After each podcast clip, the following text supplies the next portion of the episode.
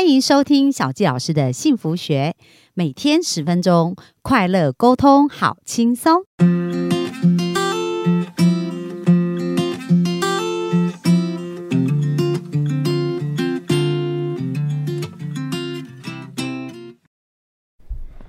欢迎收听小教师的幸福学，很开心又在空中跟大家见面。那本周呢，虽然我们邀请的是呃一个就是我的好朋友啊，也是我的学生哦。那我觉得我看到他生命的转变跟感动，呃，跟改变，其实让我觉得非常的感动。那我觉得他生命呢，寻找自己的这个经验，也可以给我们的幸福听众有很多的一个呃。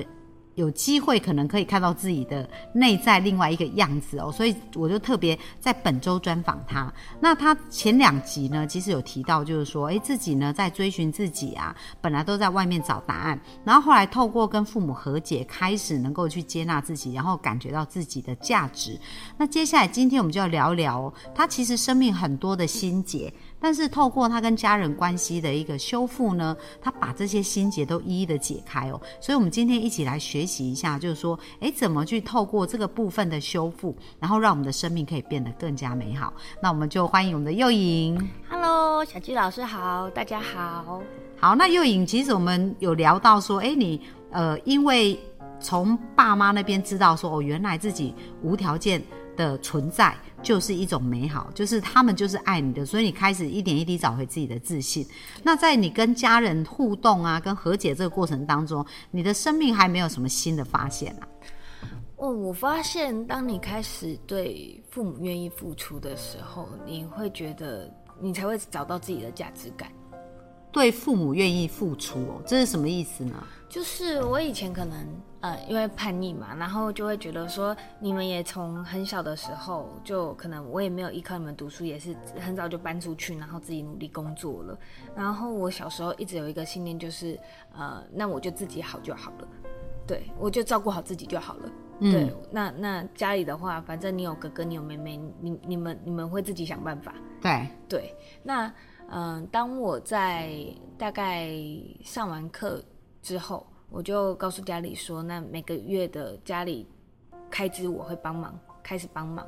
嗯，然后嗯，或者是家里出了什么事情的话，我就会也想要去呃付出一些心力。对对对。那当我在做这些事情的时候，我之前的那个信念不仅完全的溶解掉了，然后也觉得说。哎，我好有价值，就是我可以为我爱的人去做一些什么的时候，我找到了生命的价值，不只是变漂亮。嗯，对，所以内在开始有那种存在，就是感受到呃活着的美好了。对对对对，然后感觉到自己是有能力付出了。对，然后与他人连接，就是与他人一起。经历，然后与他人一起活着的感觉。嗯，所以那时候你就开始会定期给家里，就是支持妈妈，对，就生活的一个需要，然后也请妈妈说，如果需要也可以跟你，跟你让你知道这样子。对对对，就开始了这样的过程。没错，然后，嗯，因为关系变好了嘛，那我就常常打打电话给妈妈聊天，然后我就会。因为已经那一些，当你过去的那些我执的信念慢慢崩解之后，你就会想要知道更多事情的真相。嗯嗯，就是当初我的以为是真的是那样子吗？对，还是只是我听了之后情绪上来之后，我就再也听不进去了。对，然后别人说什么我也不相信了。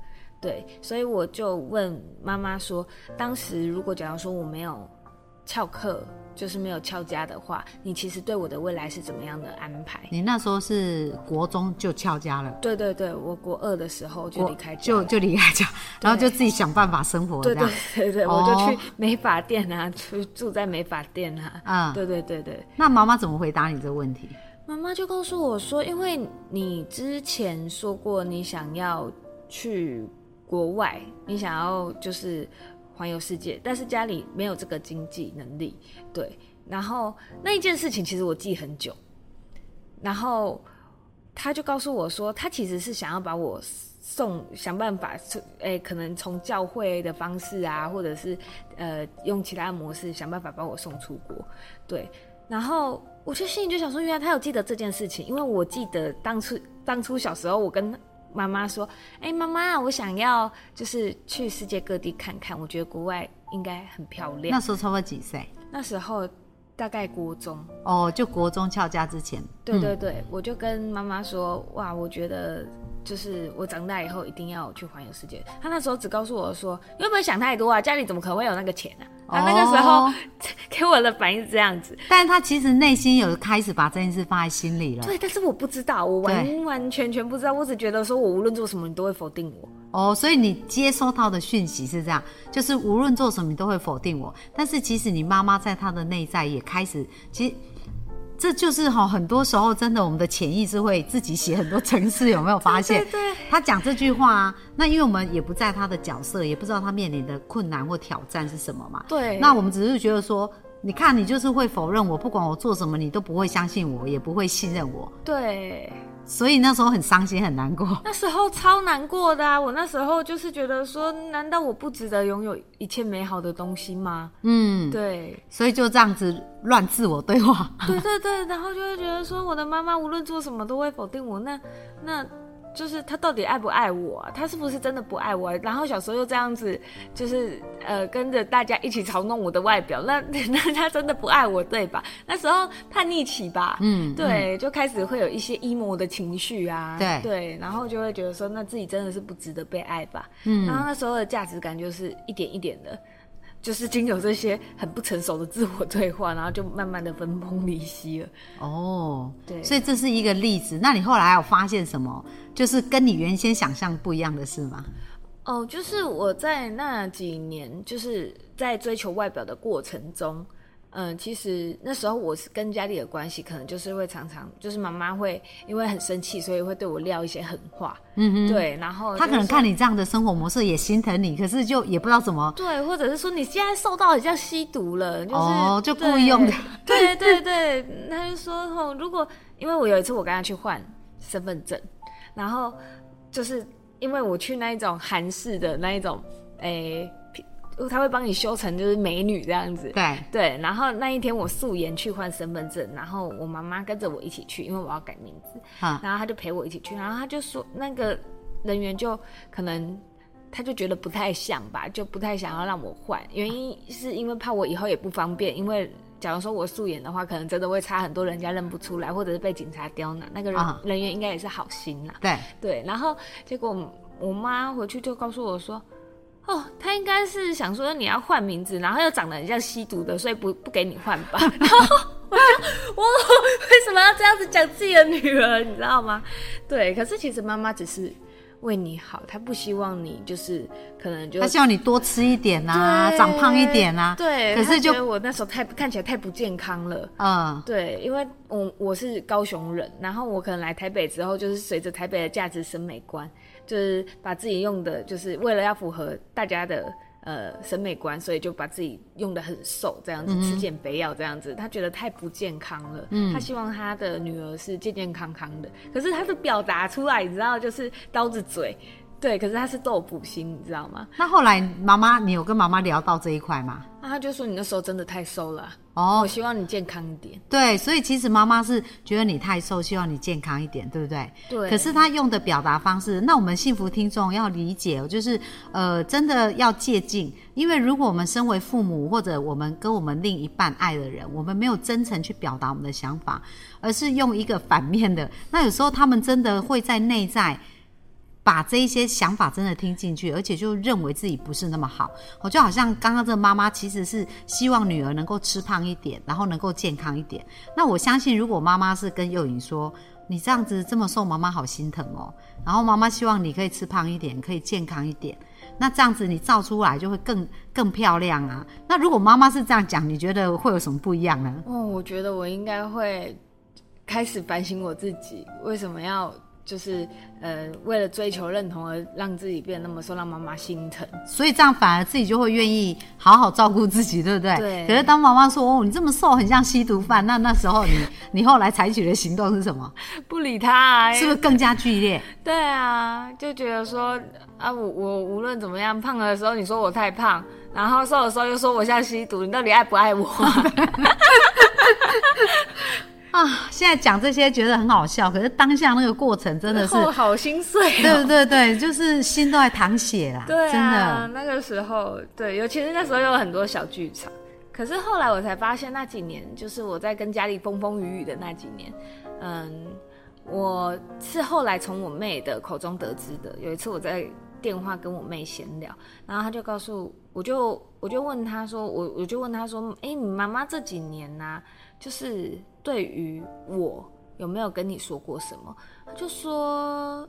他说：“你要等一下，姐姐，姐姐，这个只是过程，他会回来的。”哦，我才发现说，哇，原来就是无论我那时候无论把自己的生活过得多么糟糕，可是妈妈一直相信我会好好的步入呃幸福的人生，然后正常的轨道。嗯，对。那如果妈妈这些话都是在你面前讲，多好。对他就是一个刀子嘴豆腐心的人，他对对你当面就是直接劈下去。对对，但是他的心就是很软的。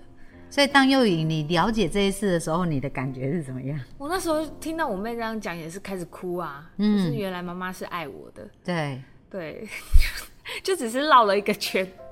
对我的人生那个时候应该是怎么说呢？就是呃，明明很多人走一步愿意去呃谈谈清楚的东西。然后你明跨一步迈出那个勇气，只要有勇气就可以，呃，达到自己想要的目标和结果了。可是因为你没有勇气，你胆小，然后你就心里有很多的小剧场，然后之后你就去外面绕了一大圈，然后经历了很多呃风风雨雨啊、风霜啊，然后才回来，然后发现说哦，原来都是自己多想了，就是自己的那个呃定义啊，跟自己的自我对话。对，所以幼颖，你觉得，嗯，就是说，你经过这一番的理解以后啊，那你你有没有发现一件事，就是说，你过往在对待你周围的人啊，会不会也蛮像你妈妈对待你的方式的对话呢？我有时候会，但是我，嗯，以前比较会，然后自从开始疗愈之后，我发现我不能这样对别人，嗯，要将心比心，嗯，就很多人可能也也也不不需要你用那么严厉的言语去。苛责他，就像是我之前那五年的的呃男朋友，嗯，对我那时候也是对他非常的严严厉，因为你当你对自己非常严格的时候，你对身边亲近的人一定也是很严格的，嗯，所以其实这跟潜意识的运作原理是非常有关系哦，因为比如说幼颖他没有办法认同他妈妈对他对他的方式哦，可是这件事情是有强烈的一种吸引力的。就是说有很强烈的能量在上面，就是非常抗拒嘛。可是抗拒还是一种能量，所以你不知不觉其实还会复制这样的模组。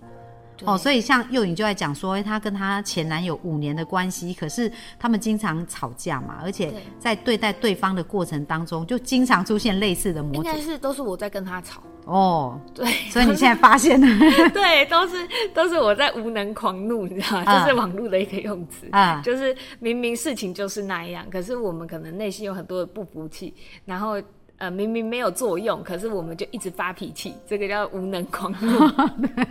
所以你无能狂怒了五年就对了，对对对。那一直到真的解开自己的心结的时候，才才才变成是一个不一样的沟通方式。